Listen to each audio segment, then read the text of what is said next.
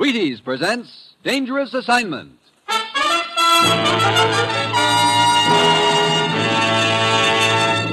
On stage tonight from Hollywood, Dangerous Assignment, another in the Wheaties big parade of exciting half hour presentations.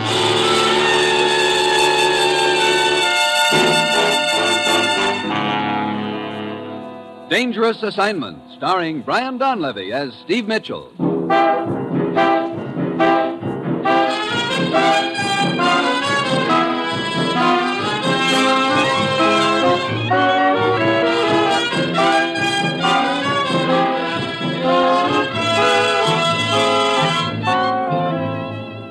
Yeah, danger is my assignment.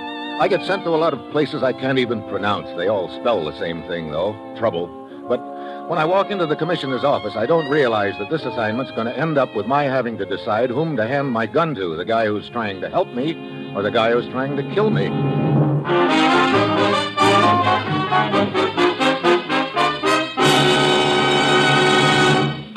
Morning, Commissioner. Steve, have a seat. Thanks. Ruth, Yes, Commissioner. Steve's here. How are you doing with this plane reservation? All set. And tell him I've even got a bottle of mosquito lotion for him. Mosquito lotion? Sounds like I'm going to get stung in more ways than one. Where are you sending me? Africa.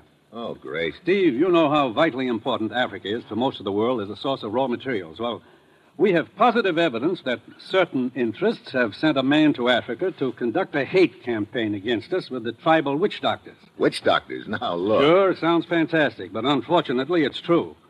And uh, you know how much influence those witch doctors have with their tribes. If they ever form into a block against us, the entire position of the United Nations in Africa will be in serious jeopardy. And most of the vital raw materials we get from there will be cut down to a trickle. Mm-hmm. Who is this visiting fireman who's stirring up the trouble? We don't know his name, but according to our information, two British agents have caught up with him and have him in their custody. At present, they're somewhere in the interior, heading for the Gold Coast. You want me to meet them there? Yes, at the port of Sekondi. Your plane will get you there the day after tomorrow. Now, Steve, it's vital to us to find out all we can about the organization behind this man. We're depending on you to get the whole setup out of him. Lucky me, right in the middle again. When you get to the port of Sekondi on the Gold Coast, go to the Black Ivory Bar. You'll be contacted there. Now, Steve, get over there. Talk to this man. And get enough information on his organization so we can smash it to pieces. Well, that's it. You've got your assignment. Good luck.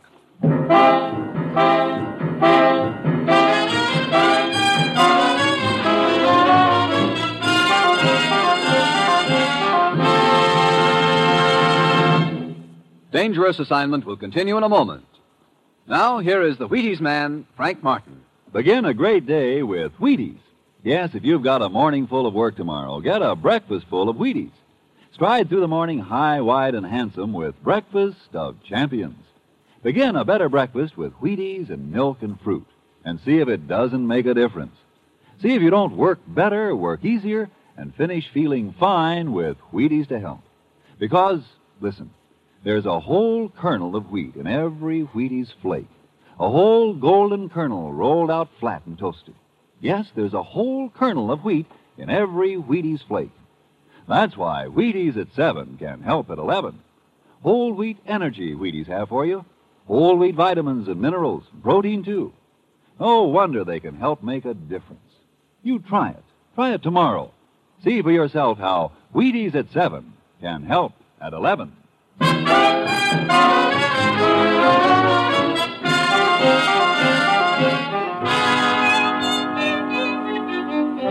That's the nice thing about my job.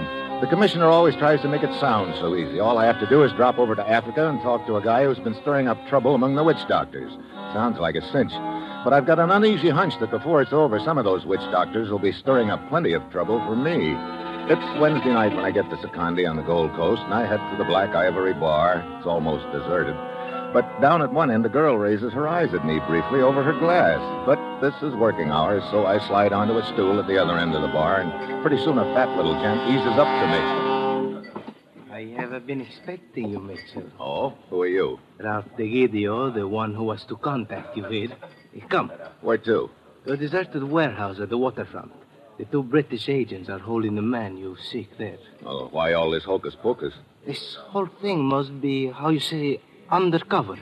The prisoner has many friends who would like very much to know where he's being held. Okay. Well, how do we get there? I don't feel like walking much in this heat. But this is but a short distance. Hello. Oh, hi. you decided you liked this end of the bar better, huh? I decided maybe you'd buy me a drink.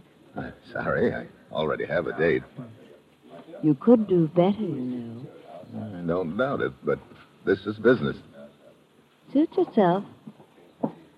All work and no play, you know. Friendly little town, isn't it, Digidio? Indeed. well, come on, let's go.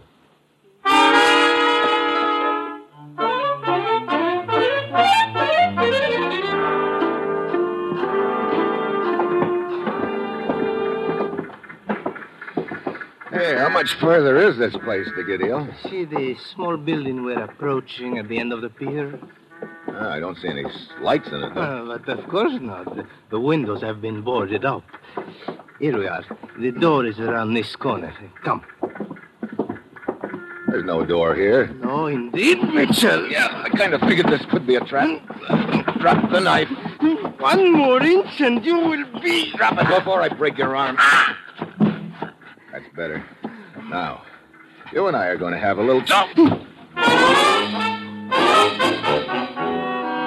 He brings his knee up into my stomach, and I jackknife. By the time I get my wind back, he's halfway down the pier. There's an old freighter tied up, swaying in and out with the tide, and just as he gets opposite, his foot catches on the coil of rope. He loses his balance and falls between the pier and the end of the ship.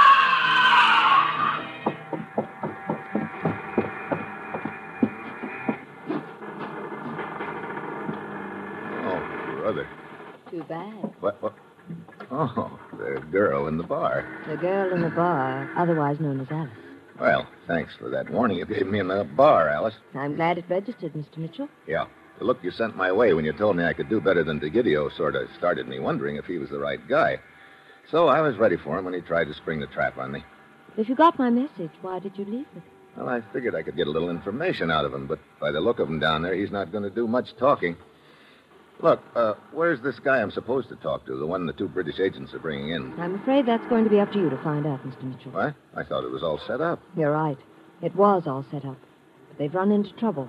And it looks like you're going to have to go into the jungle after them. Oh, great. What happened to them? Lieutenant Ted Vance can tell you that. He's waiting for you now at headquarters.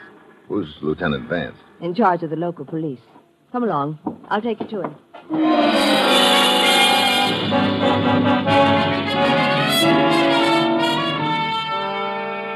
Well, Mitchell, looks like you're in for a bit of hoop-de-doo. What's the setup, Lieutenant? Well, as you know, two chaps from our intelligence picked up this blighter in the interior and were bringing him down here to Sekondi. Well, this afternoon, their native guide staggered in here, more dead than alive. He lasted just long enough to tell us that their party had been attacked in the jungle. By natives? No, although it could have been, the way that blighter has the witch doctor stirred up. No, the party was attacked by some, let us say, friends of this chap. I see. According to the guide, one of our agents was killed and the native bearers ran away. That leaves our other agent Withers somewhere in the jungle with his prisoner. His friends are probably scouring the area for him right now. That's why there's a bit of a hurry up necessary. Now, uh, if you'll look at this map here, Righto. Here's the area where the attack took place. It's about a day and a half hike from here through some thoroughly nasty country. And you think Withers and his prisoner is somewhere between here and there, heading this way? No, I don't. I think Withers realizes his chances of making it alone with his prisoner are pretty slim. I think he's holed up in that same area waiting for help. I see. That's a lot of jungle there. What do I use to find him? Radar? Well, before their guide left to come here for help, he told Withers the best place to hide. Now, you see this bend in the river, the little point of land that sticks out there? Uh huh. Well, it's a natural vantage point and a lot of natural concealment there. With luck, you may find Withers and his prisoner at that bend of the river. Yeah, with luck. Well, I better get started right away. How many men can you give me? Well, that's the embarrassing part, old boy. What do you mean? I'm undermanned here as it is, and with the threat of uprisings, I've been ordered to keep every available man ready for action here. Oh, this is sounding peachier by the moment. So I'm supposed to sally forth into the jungle alone? Well, not quite. I can give you a native guide. Gee, thanks. I'm sorry. Orders are orders. Yeah. Hey, look, I've got an idea. How about lending me a few of your men just for a few hours? Lending you? I don't quite follow you, old boy. Look, I wouldn't have much chance in that jungle alone against those four rescuers, but if they weren't in the area, then it wouldn't be so bad. Oh, I see. You want my men to draw them off in another direction. That's right. We could all start out together, and then at the right point, my guide and I could get lost. The rest of the party would keep going in another direction. The rescuers might follow them. That would give me a little more time. At least it's a chance. Yes, yes. Well, we'll do it. We'll do it. I'll get three of my men, and I'll give you the best guide I've got, a chap named Mungo. We'll start in an hour.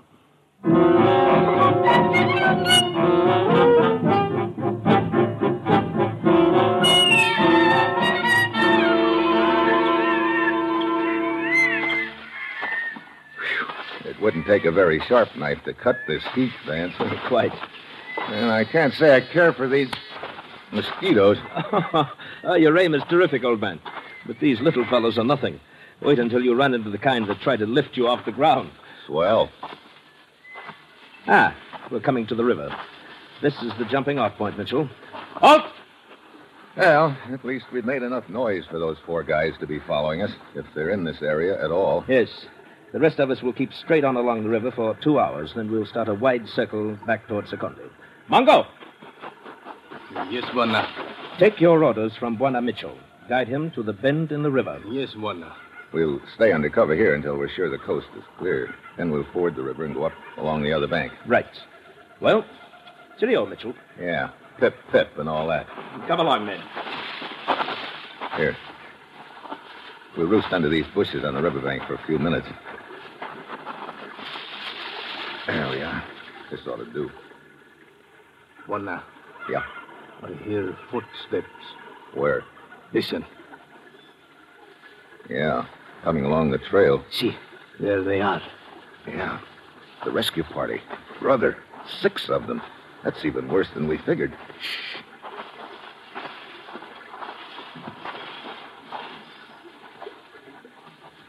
They're following Vance's party, all right. Good. By the time they realize they're on a wild goose chase, I hope we'll be heading back with Withers as his prisoner.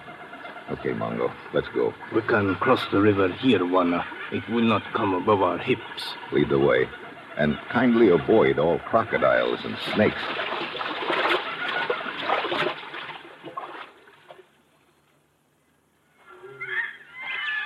How long you figure it'll take us to get to that bend in the river, Mongo? Oh, we not get there before morning. Oh, hmm. well, it's getting too dark to go any farther tonight. Oh, yes, I'd better camp here for night. Okay. We stay in these bushes. Yeah, looks like as good a spot as any. Mm. Okay, put our gear here and wait a minute. Hey, what's that? Drums of tribe. What tribe? Friendly, I hope. Not friendly drums. Death drums. Oh, great. Probably one of the tribes this guy I'm after's been stirring up. Where are they coming from, can you tell? Oh, no, no can tell. Sometimes near, sometimes far. No can tell. Yeah, well, needless to say, they'll probably keep it up all night, too. Pongo hope so. What do you mean you hope so? When drums go, is not bad.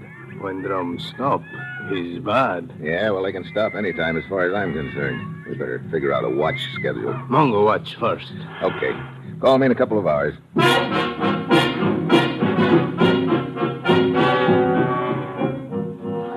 Sitting in the jungle at night, listening to a few assorted animals and tribal drums, knowing there are six armed men gunning for you. It's great for the nerves.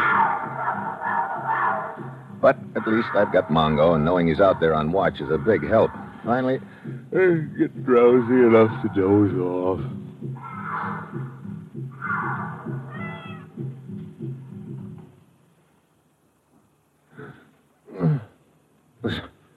Suddenly, I snap out of it. At first, I think it's a noise that wakes me up, and then I realize it's the lack of noise. The drums have stopped. There's not a sound. The whole jungle is quiet. Too quiet. Mongo, I head for the scream. It's bright moonlight now, but there's no sign of Mongo. Then I round the tree trunk, and there he is. He's lying on his back, and his throat has been cut from ear to ear.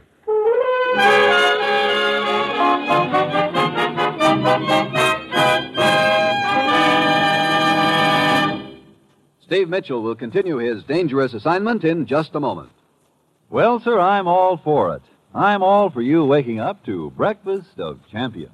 Wheaties milk fruit. It's a combination to help you breeze through your morning's work with pep left over. It's Wheaties, the crisp way to get your whole wheat. Because, yes, there's a whole kernel of wheat in every Wheaties flake. Got it? There's a whole kernel of wheat in every Wheaties flake. No wonder it's Wheaties for folks with big things to do and places to go. No wonder Wheaties at 7 can help at 11. You try them. Get vitamins and minerals for stamina and vitality. Get 'em in Wheaties. Get protein. Get it in Wheaties. Get energy, whole wheat energy. Get it in Wheaties. Yes, tomorrow morning, shake out a bowl full of the crisp flakes, the golden flakes, Wheaties flakes.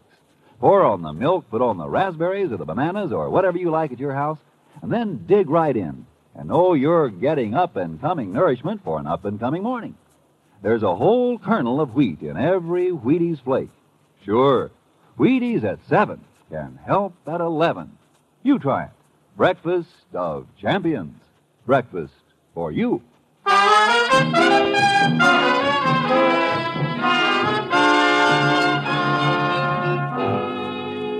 Now, back to Dangerous Assignment and Steve Mitchell.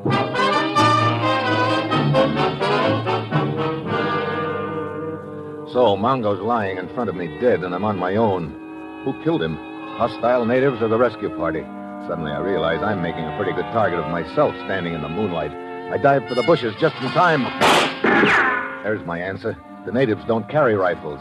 That means the rescue party has figured out Vance's and my decoy scheme, and they're back on my trail again. I head for the river and wade upstream a couple of hours. I don't want to leave a trail for them if I can help it. Dawn comes and I climb out of the water. The bend in the river is just a couple of hundred yards ahead of me. I wait a few minutes, but no sign of anyone following me. Maybe I've given them the slip. Now my big problem is finding Withers and his prisoner.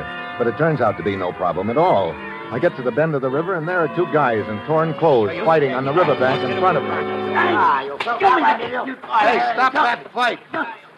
What? You heard me, both of you. Cut it out. That's better. Now get your hands up in the air, both of you. I'll see here, old man. Oh, shut up and do as I tell you, unless you'd like me to let a little daylight into you. Oh, very well, but you're making a mistake. You let me decide that, what? Well, you must be the two guys I'm looking for. Okay, which one of you is Withers? I am. I am. Well, now, look. I'm Withers. You're lying. I'm Withers. I tell you, I'm Shut up. Withers. You... So you're both Withers, huh? No, he's lying. Well, it ought to be easy enough to prove one way or another. Withers is a British agent, and they always have identification papers. You. You say you're Withers. Let me see your papers. Why, yes, certainly. Why, uh, well, that's strange. I don't seem to have them. Now, wait. This other man stole them from me. I did not. Those papers are mine. Okay, Buster, suppose you show them to me. of course, I. It's, So you don't have them either. They, they must have fallen into the river during the fight. Oh, sure, sure. Now, look. For the time being, I'm going to call you guys Pat and Mike for the lack of anything better. Now, you. You're Pat. I say Mitchell. I don't mind being called Pat, but my real name is Withers, and I think this is all pretty silly. So, you know my name, huh? Well, of course. You're Steve Mitchell, and you're supposed to meet me and my prisoner here. I see. You don't see Mitchell. This bloke heard me and my partner mention your name before his friends jumped us. That's not true. I heard it. Look, save it, both of you. Mike. I gather that's the name you've selected for me. That's right. Well, That's your privilege, of course, but I prefer my own name, Withers. Yeah, but you're Mike for the time being. I. Hold it. What's the matter? Listen. I don't hear anything. That's the point. Those birds stopped screeching all of a sudden. Yeah, someone coming. Okay, drop to the ground in those bushes, both of you. Uh, now, now freeze. The first one of you lets a peep, gets a hole in his head. But, Mitchell. Shut up.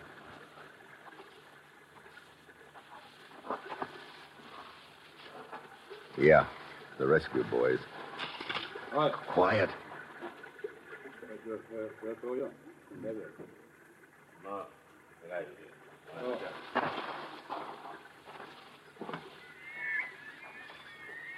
Nice try, Pat, but it didn't work. What do you mean? Breaking that twig to try and attract their attention. Well, that was an accident. Was it? But of course that I was wouldn't do no anything. accident. He did it deliberately. Those men out there in the brush are his fellow agents. That's a lie. Keep your voices down, both of you. Come on, we're getting out of here. Uh, Just a minute, Mitchell. We can clear this up right now. This chap claims it's me. Very well. Let me ask him a question. Okay. You claim your name is Withers, old boy. That you're a British agent. All right. Who's your superior officer? Major Summersby in London. Huh. Sorry. Your information is a little obsolete. Summersby was promoted three weeks ago. Major Holcomb's in charge. Well, Pat, Why, I've been out of touch with the Home Office for some time, and I. No, oh, quite. All right, all right. Two can play at that game, my friend. Or you say you're Withers. What's your wife's name? Helen. It's Edith. Now, see. you I- see here, both of you. This is no time to be sitting around the jungle playing guessing games. Look, one of you is Withers, a British agent. The other one is an agent for another outfit, and he's been stirring up trouble with the witch doctors. Now, whichever one of you that is, has got friends beating the bush for him. Well, right now, we're heading for the coast before those friends catch up with us. That's a good idea, Mitchell. And get this through your heads. Right now, I don't know which one of you is which, but sooner or later, I'll figure it out. And in the meantime, I'm not taking any chances. The first one of you tries anything gets his head blown off. You got that straight? Okay, get moving.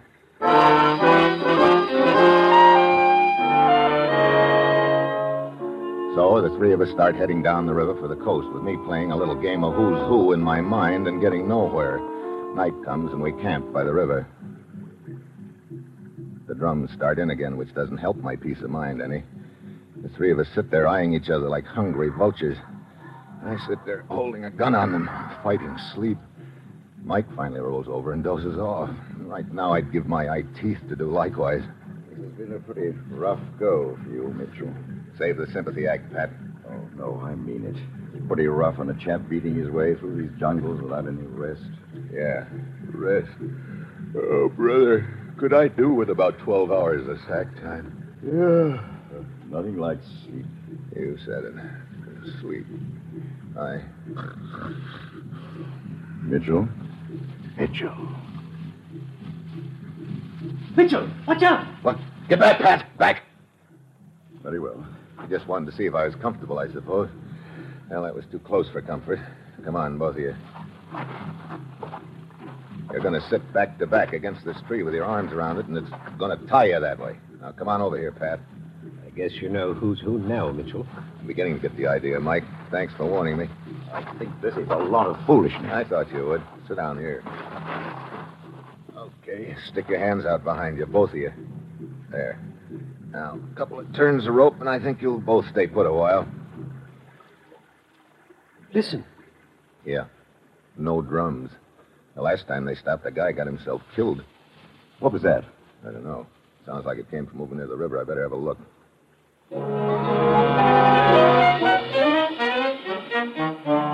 I ease over toward the river. Nothing in sight. I start to turn, but just then, a guy drops out of a tree on top of me. He's got a. not a native either. I knock him off. Then I spot his gun, but too late. Blood creases my leg. He aims again, but this time I beat him to it. He slumps over. Then I spot another guy slithering through the brush with a rifle pointing in my direction. I limp back to Pat and Mike as fast as I can. Mitchell! Mitchell, what happened? Your leg. It's bleeding. Sure is. Come on, I'm untying you. But who were they? Oh, a couple of scouts from the rescue party. We gotta get out of here fast and quiet. Okay, come on, get moving.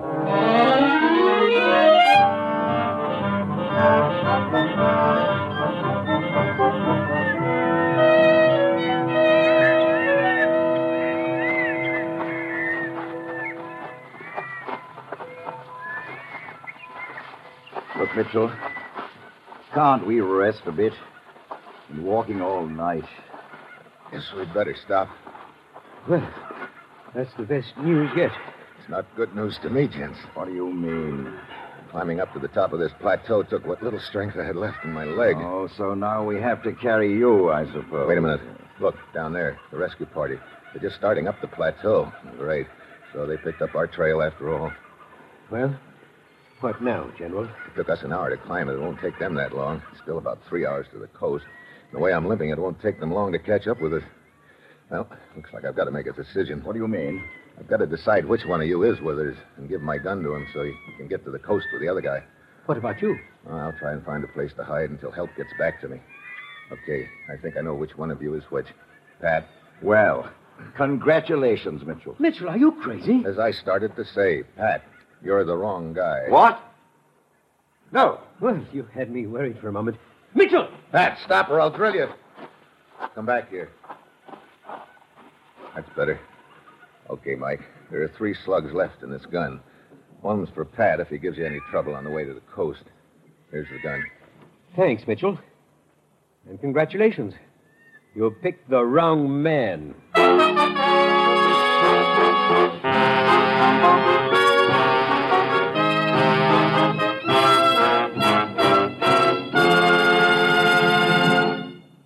Will hear the conclusion of Dangerous Assignment in just a moment. First, here is the Wheaties man, Frank Martin. Put the sun in the sky and have a great morning. Begin a better breakfast with Wheaties. That's right. You can feel well, look well, work well when you begin a better breakfast with Wheaties and milk and fruit. Whole wheat energy, whole wheat vitamins and minerals, protein too. High stepping nourishment for a high stepping morning. There's a whole kernel of wheat in every Wheaties flake. Yes, there's a whole kernel of wheat in every Wheaties flake. No wonder we say Wheaties at 7 can help at 11. You try it. Try it tomorrow. You're eating good to be feeling good. You're getting breakfast of champions. Try it. See for yourself how Wheaties at 7 can help at 11.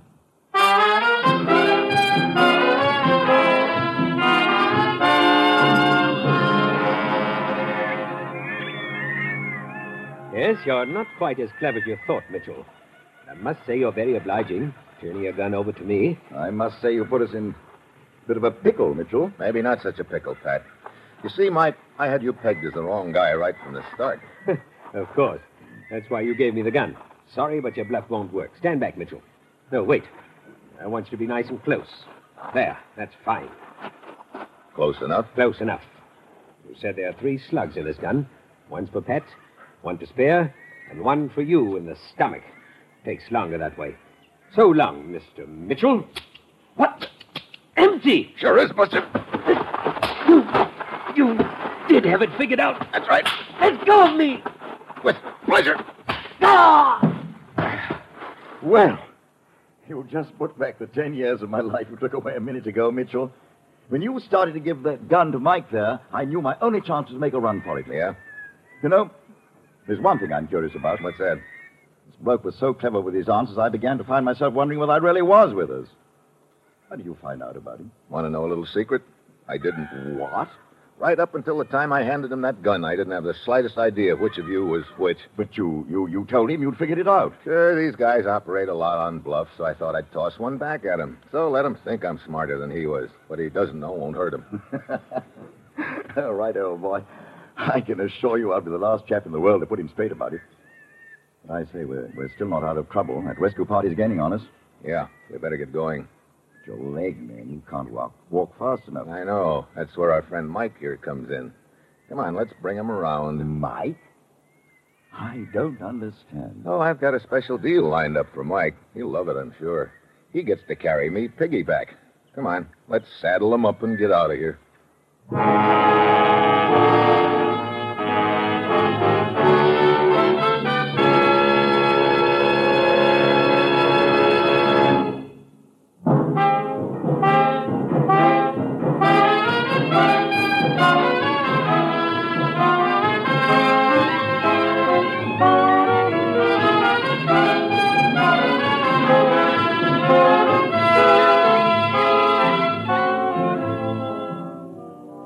Dangerous Assignment, starring Brian Donlevy as Steve Mitchell, is written by Bob Ryf, with music composed by Basil Adlam and conducted by Ralph Hollenbeck, and is produced and directed by Bill Karn. Join us again next Wednesday when Brian Donlevy as Steve Mitchell embarks on another Dangerous Assignment. And this is the Wheaties man, Frank Martin, inviting you to listen Thursday, that's tomorrow night, to Sara Berner in Sara's Private Caper on the Wheaties Big Parade. See you then.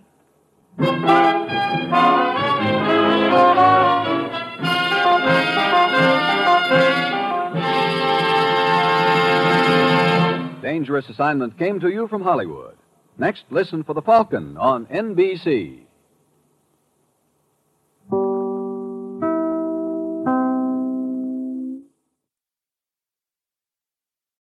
It's National Wheaties Week.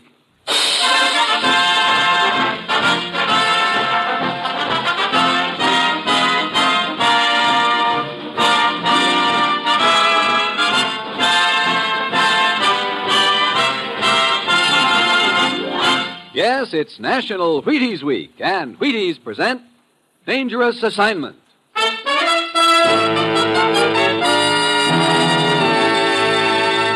On stage tonight from Hollywood, Dangerous Assignment, another in the Wheaties' big parade of exciting half hour presentations.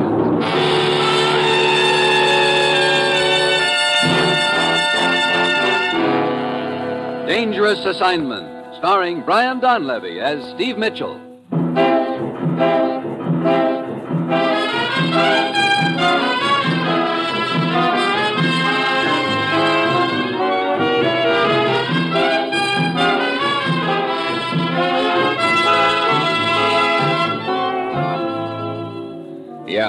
Danger is my assignment. I get sent to a lot of places I can't even pronounce. They all spell the same thing, though trouble. But when I walk into the commissioner's office, I don't realize it's going to involve my trying to hold Western Europe together with two mirrors, a book of matches, and a rusty razor blade.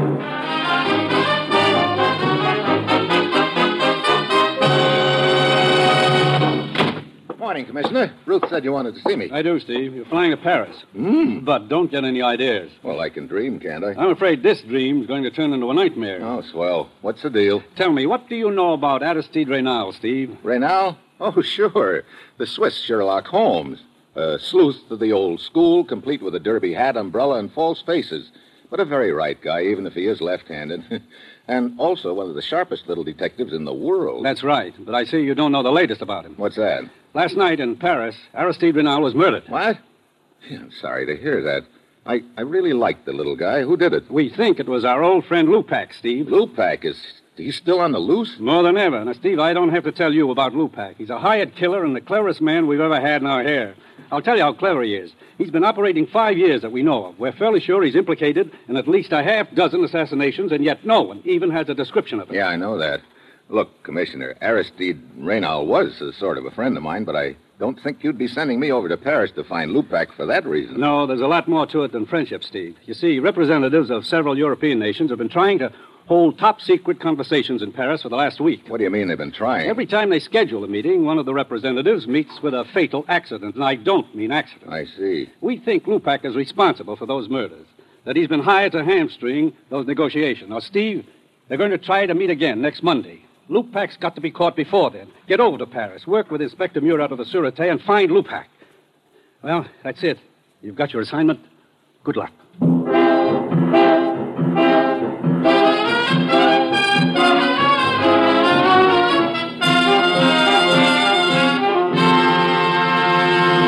Dangerous Assignment will continue in a moment. Now, here is the Wheaties man, Frank Martin. Say, friends, are you celebrating proper? It's National Wheaties Week, you know.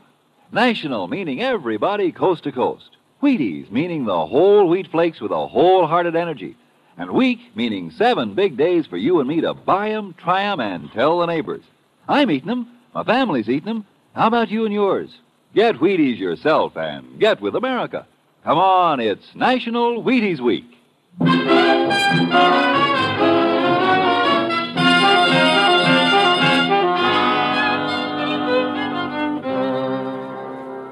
That's what I like about my job. The commissioner's always so nice to me. He gives me a whole weekend in Paris, and all I have to do is find a killer nobody's ever lived to describe.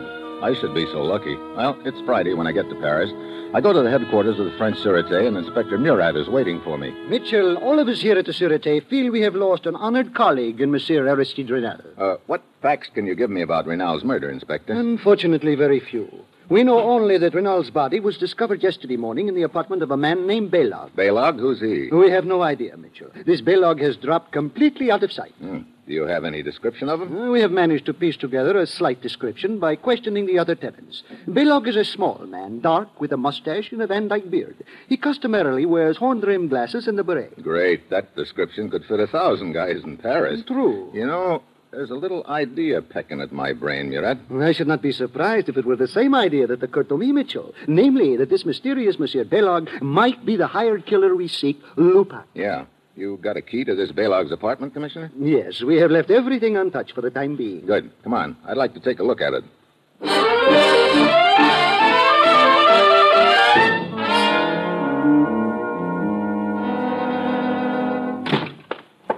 As you can see, it is quite a simple apartment. Yeah, pretty bare.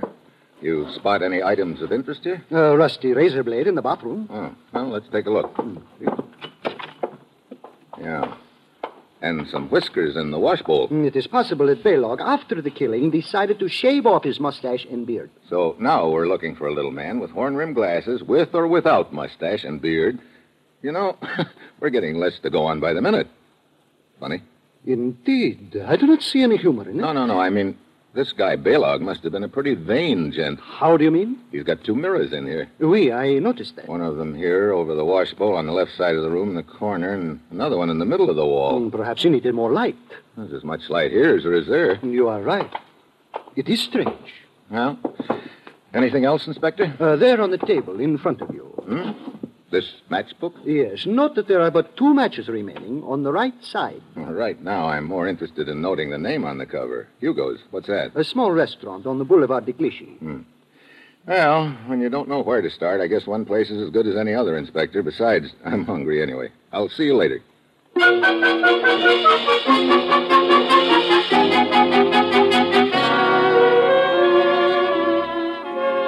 So I head for Hugo's. And of course, every other guy I see on the way there answers Baylog's general description, which gives me a good idea what a sweet job it's going to be finding him.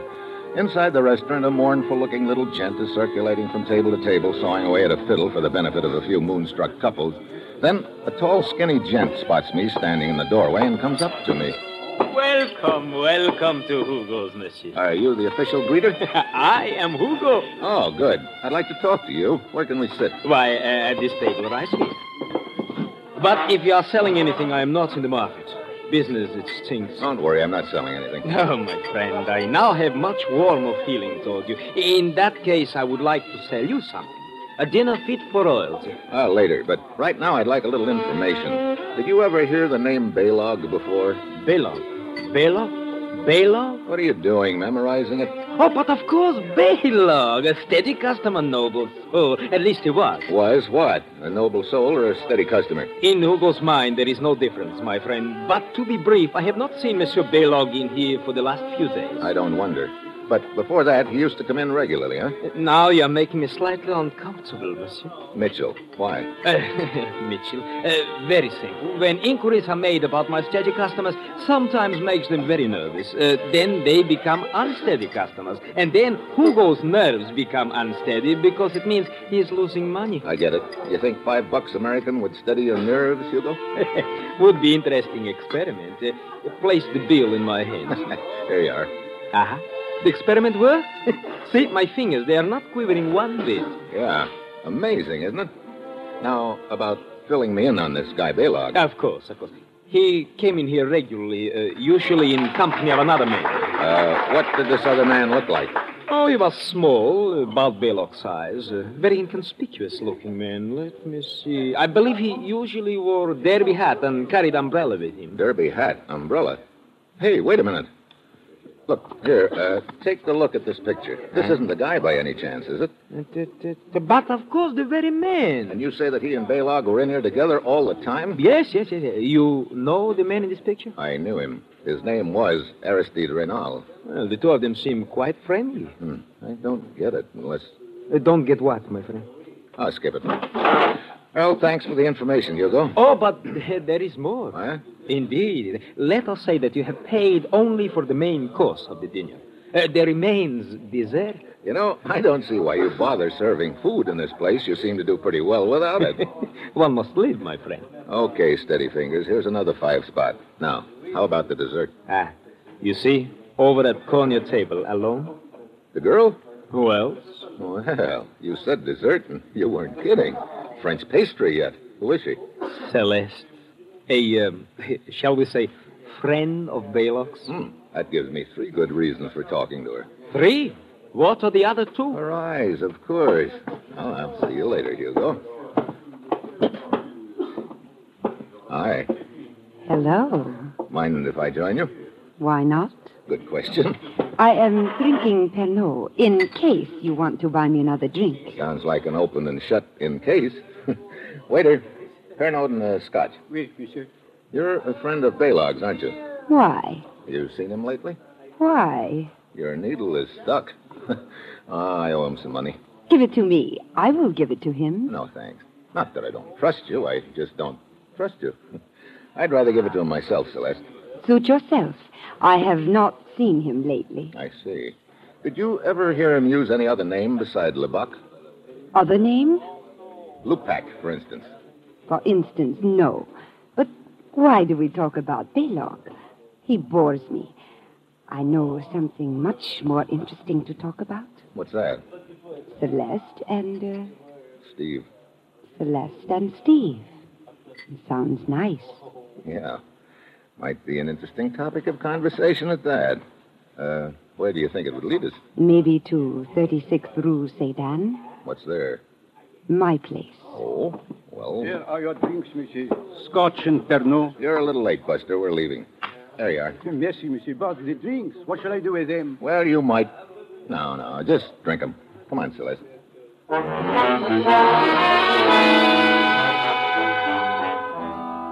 We drive up and stop at her place and start in. Then I catch a glimpse of a figure standing in the shadows of the alley across the street. Could be Baylog, alias Lupac. Celeste promises to wait, goes inside, and I walk down to the end of the block. Then I cross over and circle around that block. I came up the alley behind the guy, but when I get into the alley, there's enough light to tell me that no one else is in there. I come out across the street from Celeste's apartment, and still no one in sight. I start to turn for another look back down the alley, but just then an arm swings down out of the doorway beside me, and something awfully hard connects over my right ear. Knocks me to the ground. I fight to get up on my hands and knees, but just as I do, I get it again. I grab for the legs in front of my bleary eyes, but this guy must be enjoying it. The third time is the charm. Out I go.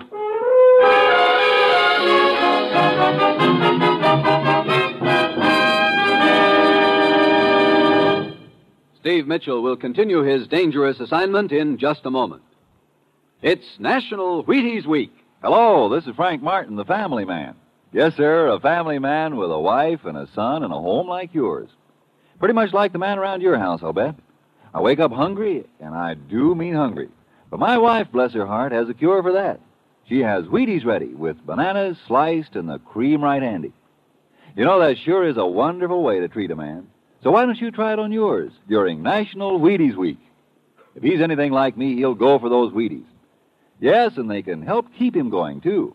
There's a whole kernel of wheat in every Wheaties flake. Not bad, huh? A whole kernel. So I'm asking you to try Wheaties once during National Wheaties Week, won't you? Try 'em.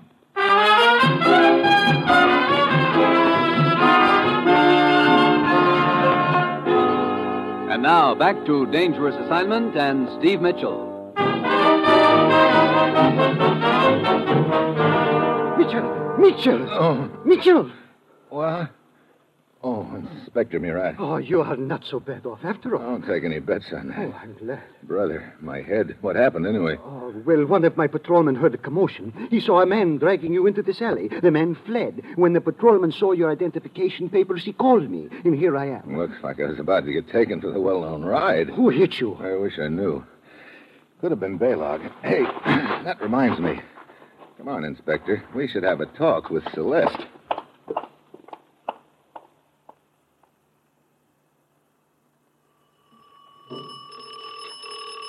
Hmm, no answer. She may have gone. On the other hand, she may be hiding in there. You got a pass key? Oui. Let's find out. Very well. Here it is. Now, watch it. Baylog may be inside, too. That possibility has also occurred to me. I'll get the lights. Huh, empty. You know, there's something that bothers me about this whole setup. What is it? That's the trouble. I can't put my finger on it. It's like listening to a pretty little tune and hearing a discord every now and then. Like, for instance, Hugo told me that Baylog and Aristide Reynal were regular customers at his restaurant and that they seemed very friendly. Monsieur Reynal uh, was what we might call a detective of the old school. I am sure the idea of assuming another identity and befriending Baylog would have appealed to him. Yeah, like I say, that could be it. And if that was the only discord, I wouldn't pay any attention to it. There are others? Oh, just little ones like why the two mirrors in Baylog's bathroom? You think there is a significance there? Right now, I'm having trouble thinking at all with this lump on my head. I'm going back to Hugo's and see if he can give me any more leads on Celeste. I'll check with you later at headquarters.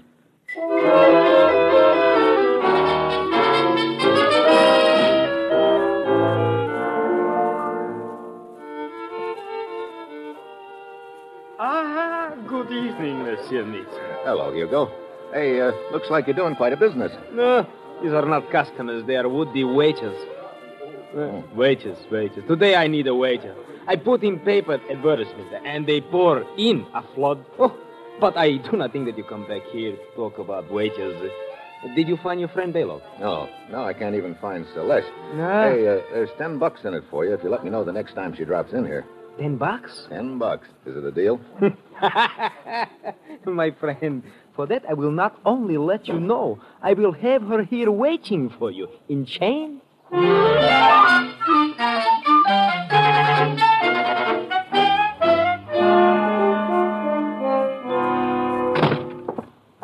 Ah, Mitchell, were you able to find out anything more at Hugo's? Only that he's having employment troubles. Uh, tell me, are you still hearing little discords in this tune we are listening to? Yes, I am. I'm beginning to think that the discords could add up to a whole new tune.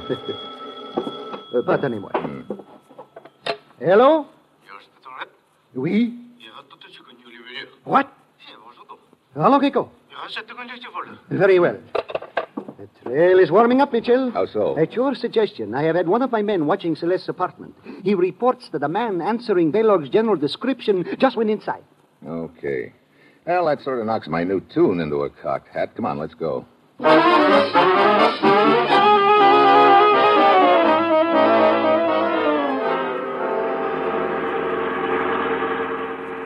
Better stop here, Inspector.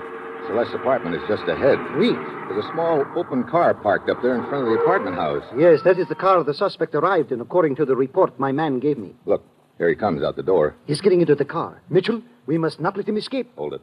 Doesn't look like he's going anywhere. He's just sitting in the car. Huh. He's a little guy, all right. And Hugo said Baylog was a little guy. He is not wearing glasses, however, and he is clean shaven. Don't forget those whiskers in Baylog's wash basin. He could have shaved his beard off. What are you going to do? Have a little talk with him. I'll be back in a minute. Be very careful, Mitchell. I beg your pardon. Oh, what is it? Uh, have you got a match? Why, of course. eh, Here.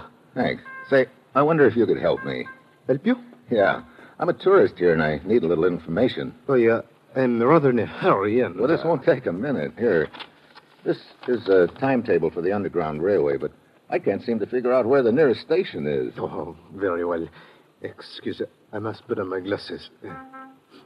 So, now let me see it. Eh, Oui, your nearest station is just off the Boulevard de Montparnasse. Uh, how do I get there? Uh, let me see. You go down this street, two blocks, then over one, and then you turn. No, not so fast. Uh, look, here's a piece of paper. Would you write it down for me? Oh, certainly. Uh, sorry to put you to the trouble. Oh, it is quite all right. Here you are. Thank you very much. Well? I don't know. Could be Baylog, all right. He had to put on glasses to read the timetable. In that case, perhaps we. Mitchell, look! Yeah, Celeste just jumped into his car. Come on, Murat, get this baby started. We don't want to lose him now. So, for the next 30 minutes, we chase them down a dozen assorted side streets and alleys, but we can't seem to gain on them. Finally, we spot their car pulled up in front of a four story warehouse. Neither the little guy nor Celeste is in the car. We pull up behind it. They must be somewhere in that building, Mitchell. Yeah, but where? This is a lot of building, looks like. One of us had better go to the rear entrance, the other take the front. Okay, you, Murat. Murat, get back!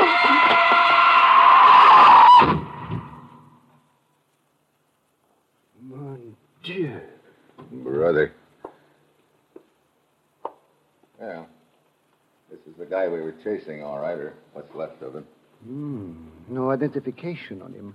But that does not surprise me. Well, Mitchell, the case is closed. Our little friend, Baylog, realized he was cornered. He preferred to administer justice to himself. Did he? I know what you are thinking, that perhaps he was pushed off the building. Well, perhaps he was. It is no matter. Either way, it would appear our case is closed. Yeah, yeah. You're right. That's just the way it would appear.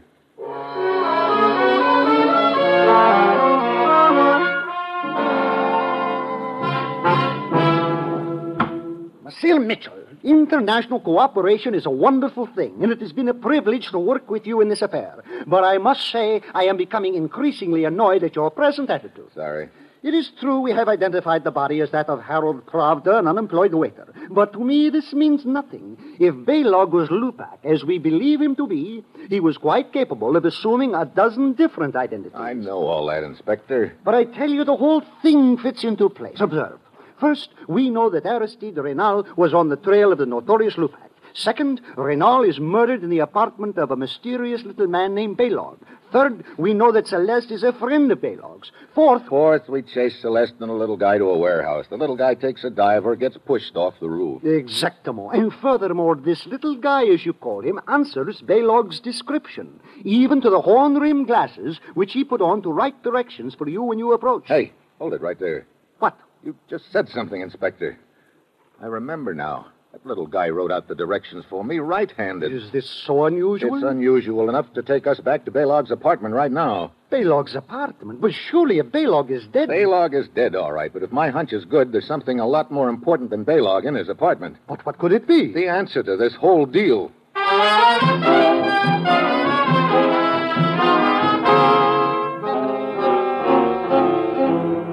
Inspector, one of the things you showed me when we were here in Baylog's apartment before was this matchbook on the table. But of course, that led us to Hugo's restaurant. Yeah. And that's all I was paying attention to at the time. I should have paid more attention to the fact that the remaining matches were on the right hand side of the book. That means the person who was using those matches was left handed. Grant, he picked off the matches with his left hand. Aristide Reynal was left handed. Of course he was, Mitchell. We both know that. But what does that prove? We believe that Reynal was posing as a friend of Baylog's. They ate dinner together. Reynal obviously visited this apartment. As a matter of fact, this is where his body was discovered, if you will remember. Yeah, Reynal was left handed. He probably used those matches. Now, come on into the bathroom. Very well. Now, this is the part I couldn't figure out before, Murat, but it sure makes sense now. The two mirrors. But I still do not see. Look, the regular mirror is over the washbowl right here in the left hand corner of the room. True. Now, pretend you're Baylog and you're going to shave. And also pretend you're left handed. Well, no, all right. I would simply take a razor in my left hand and then. Mitchell. Yeah, that's right, Inspector. There's not enough room between the mirror and the wall on the left side for a left handed man to shave. Yes. You'd probably cut your nose off. That is why Baylog set up the other mirror farther along the wall. Yeah. Inspector, doesn't it strike you as a pretty big coincidence that both Reynal and Baylog happen to be left handed? What are you suggesting? I'm suggesting that Reynal and Baylog were one and the same man. What? But that is impossible. Is it? Look, we know Reynal liked to adopt various disguises. I think he grew a beard, rented this apartment under the name of Baylog, and went after Lupac. Then, when things got too warm, he shaved off his beard, but it was too late. Lupac killed him, and his body was correctly identified as Reynal. But Hugo himself told us he had seen Reynal and Baylog dining together frequently in his restaurant. That's the point, Inspector. That means that. That means that Hugo was lying. Wait, Hello, Hugo. I figured you'd be pretty close on our trail at this point. I had to be sure you were convinced that the little man who, shall we say, fell off the roof was Baylog. Unfortunately, you are not convinced, that's all. then Hugo is Lupac. That's about the way it adds up. I have that honor indeed. Ah, Inspector, the hand away from the pocket, please. I admit there are more artistic ways of killing than with this gun of mine, but I am a practical man. I always suit the weapon to the occasion. You were pretty smart in this deal, weren't you, Hugo? Up to a point. When you found out that we believed there was a guy named Baylog and that he'd killed, killed Reynal, you decided to keep the story alive. You even went so far as to hire a little waiter who might pass for Baylog. You made a deal with him to take us on a chase through town. Then you shoved him off the building, hoping that would close the case and take the heat off of you. Stay where you are. So it did not work. However, you are the only two who know it did not work. And you can be easily disposed of. Uh, Mitchell, stay where you are. Don't worry, Hugo. I'm not getting any closer to you. I'm just walking sideways. Stop. You know, Hugo, for the first time in your life, you're going to have to make a choice. I said stop. Okay. What do you mean? Up to this point in your illustrious career, you've always been told who to kill. Now you've got to choose me or Murat. I shall kill both of you. Oh, no. We're on opposite sides of the room now, and you're right in the middle. Whichever one you shoot, the other's going to jump you, and you won't have time to get us both. So, which one of us it is going to be, Hugo?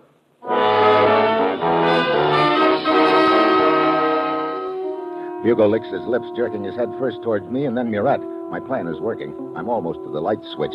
Hugo takes another quick look at Murat, and I grab the switch and drop to the floor. I know Murat's got his gun out by now, like I have, but I also know Hugo's too smart to stay in one spot. I listen. No sound. I've got to figure out a way to trap him. Then I think of the small shaving mirror on the bathroom wall. I'm about two feet from the door. I ease into the bathroom flat on my stomach and get the mirror. Then I prop it up against the inside of the door so it'll reflect from behind the door out into the living room. I get behind the door and stick my gun through the crack. Then I take my cigarette lighter, reach back behind me, and light it. He takes a shot at the reflection, and I've got his location pegged. Murat! I am all right, Mitchell. Okay, I got the right guy then. Get the lights. Oh, indeed, you did get the right man, Mitchell. Huh. He's still alive, but I don't think for very long. Your mirror device was most effective. Well, I guess it was pretty fitting, Inspector. That mirror was what tipped us off to the whole deal anyway. It would appear the old superstition about breaking a mirror is true. No, no, you're wrong there, Inspector. This proves that that superstition is all wet. Hmm? How do you mean? Well, breaking a mirror is supposed to bring seven years bad luck, isn't it? Well, yes, I, I guess it is. Ah, so it sure isn't true for Hugo anyway. He should live that long.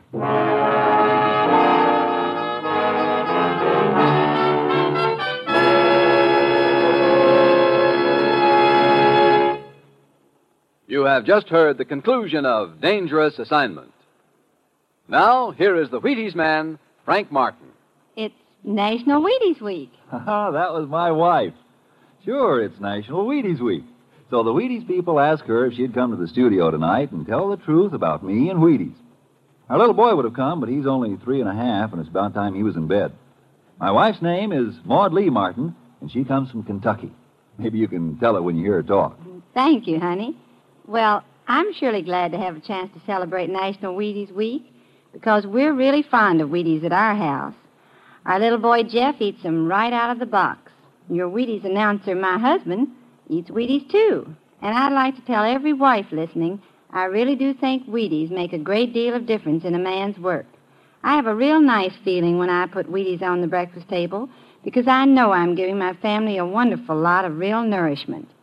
If you haven't had Wheaties lately, pick up a package when you're at the store tomorrow and join the Martins at breakfast, won't you? Sure, do that. It's National Wheaties Week. Come on, everybody, to the Wheaties party. Eat a lot of Wheaties like the champions do. Dance together, cheek to cheek. This is National Wheaties Week. Eat a lot of Wheaties like the champions do. Wheaties, a breakfast of champions.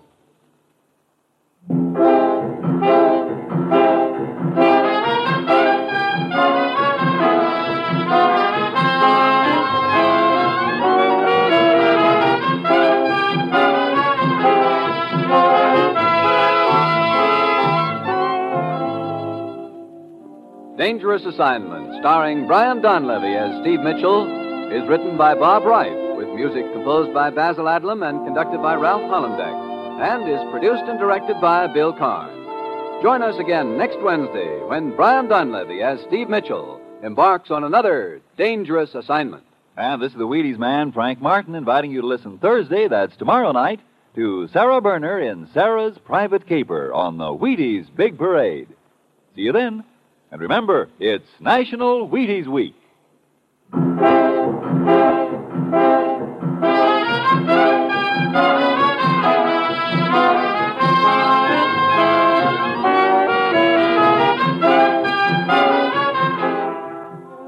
Dangerous Assignment came to you from Hollywood. Three weeks from tonight, the great Gildersleeve returns to NBC.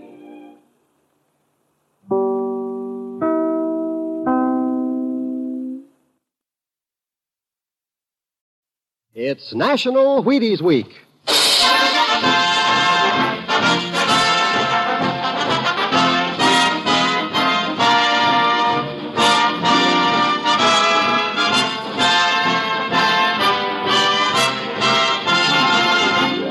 Yes, it's National Wheaties Week, and Wheaties presents Dangerous Assignment.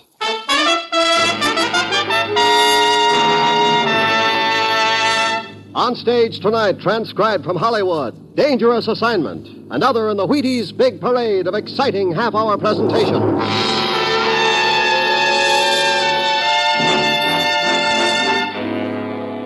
Dangerous Assignment, starring Brian Donlevy as Steve Mitchell.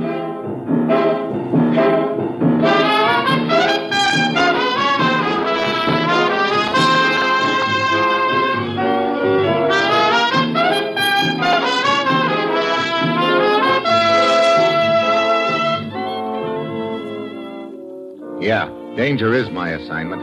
I get sent to a lot of places I can't even pronounce, but they all spell the same thing trouble.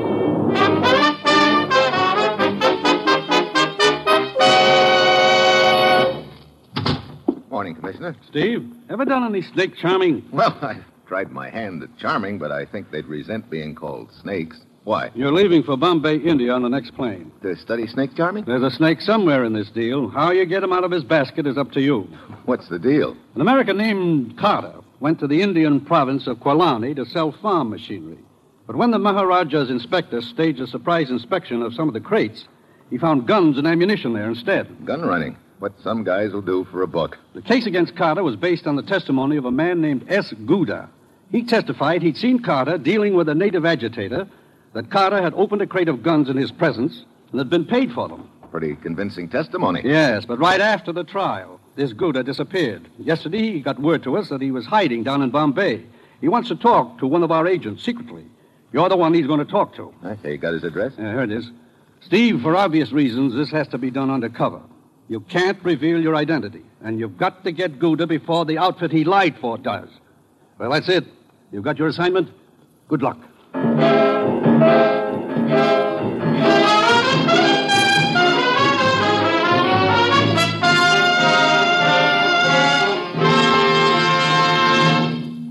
Dangerous Assignment will continue in just a moment.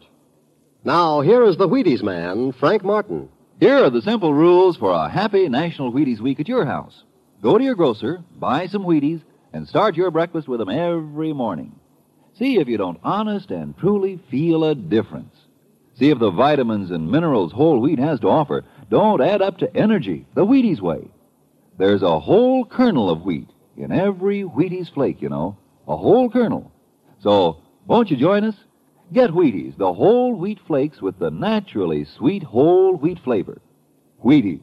Try them at least once during National Wheaties Week.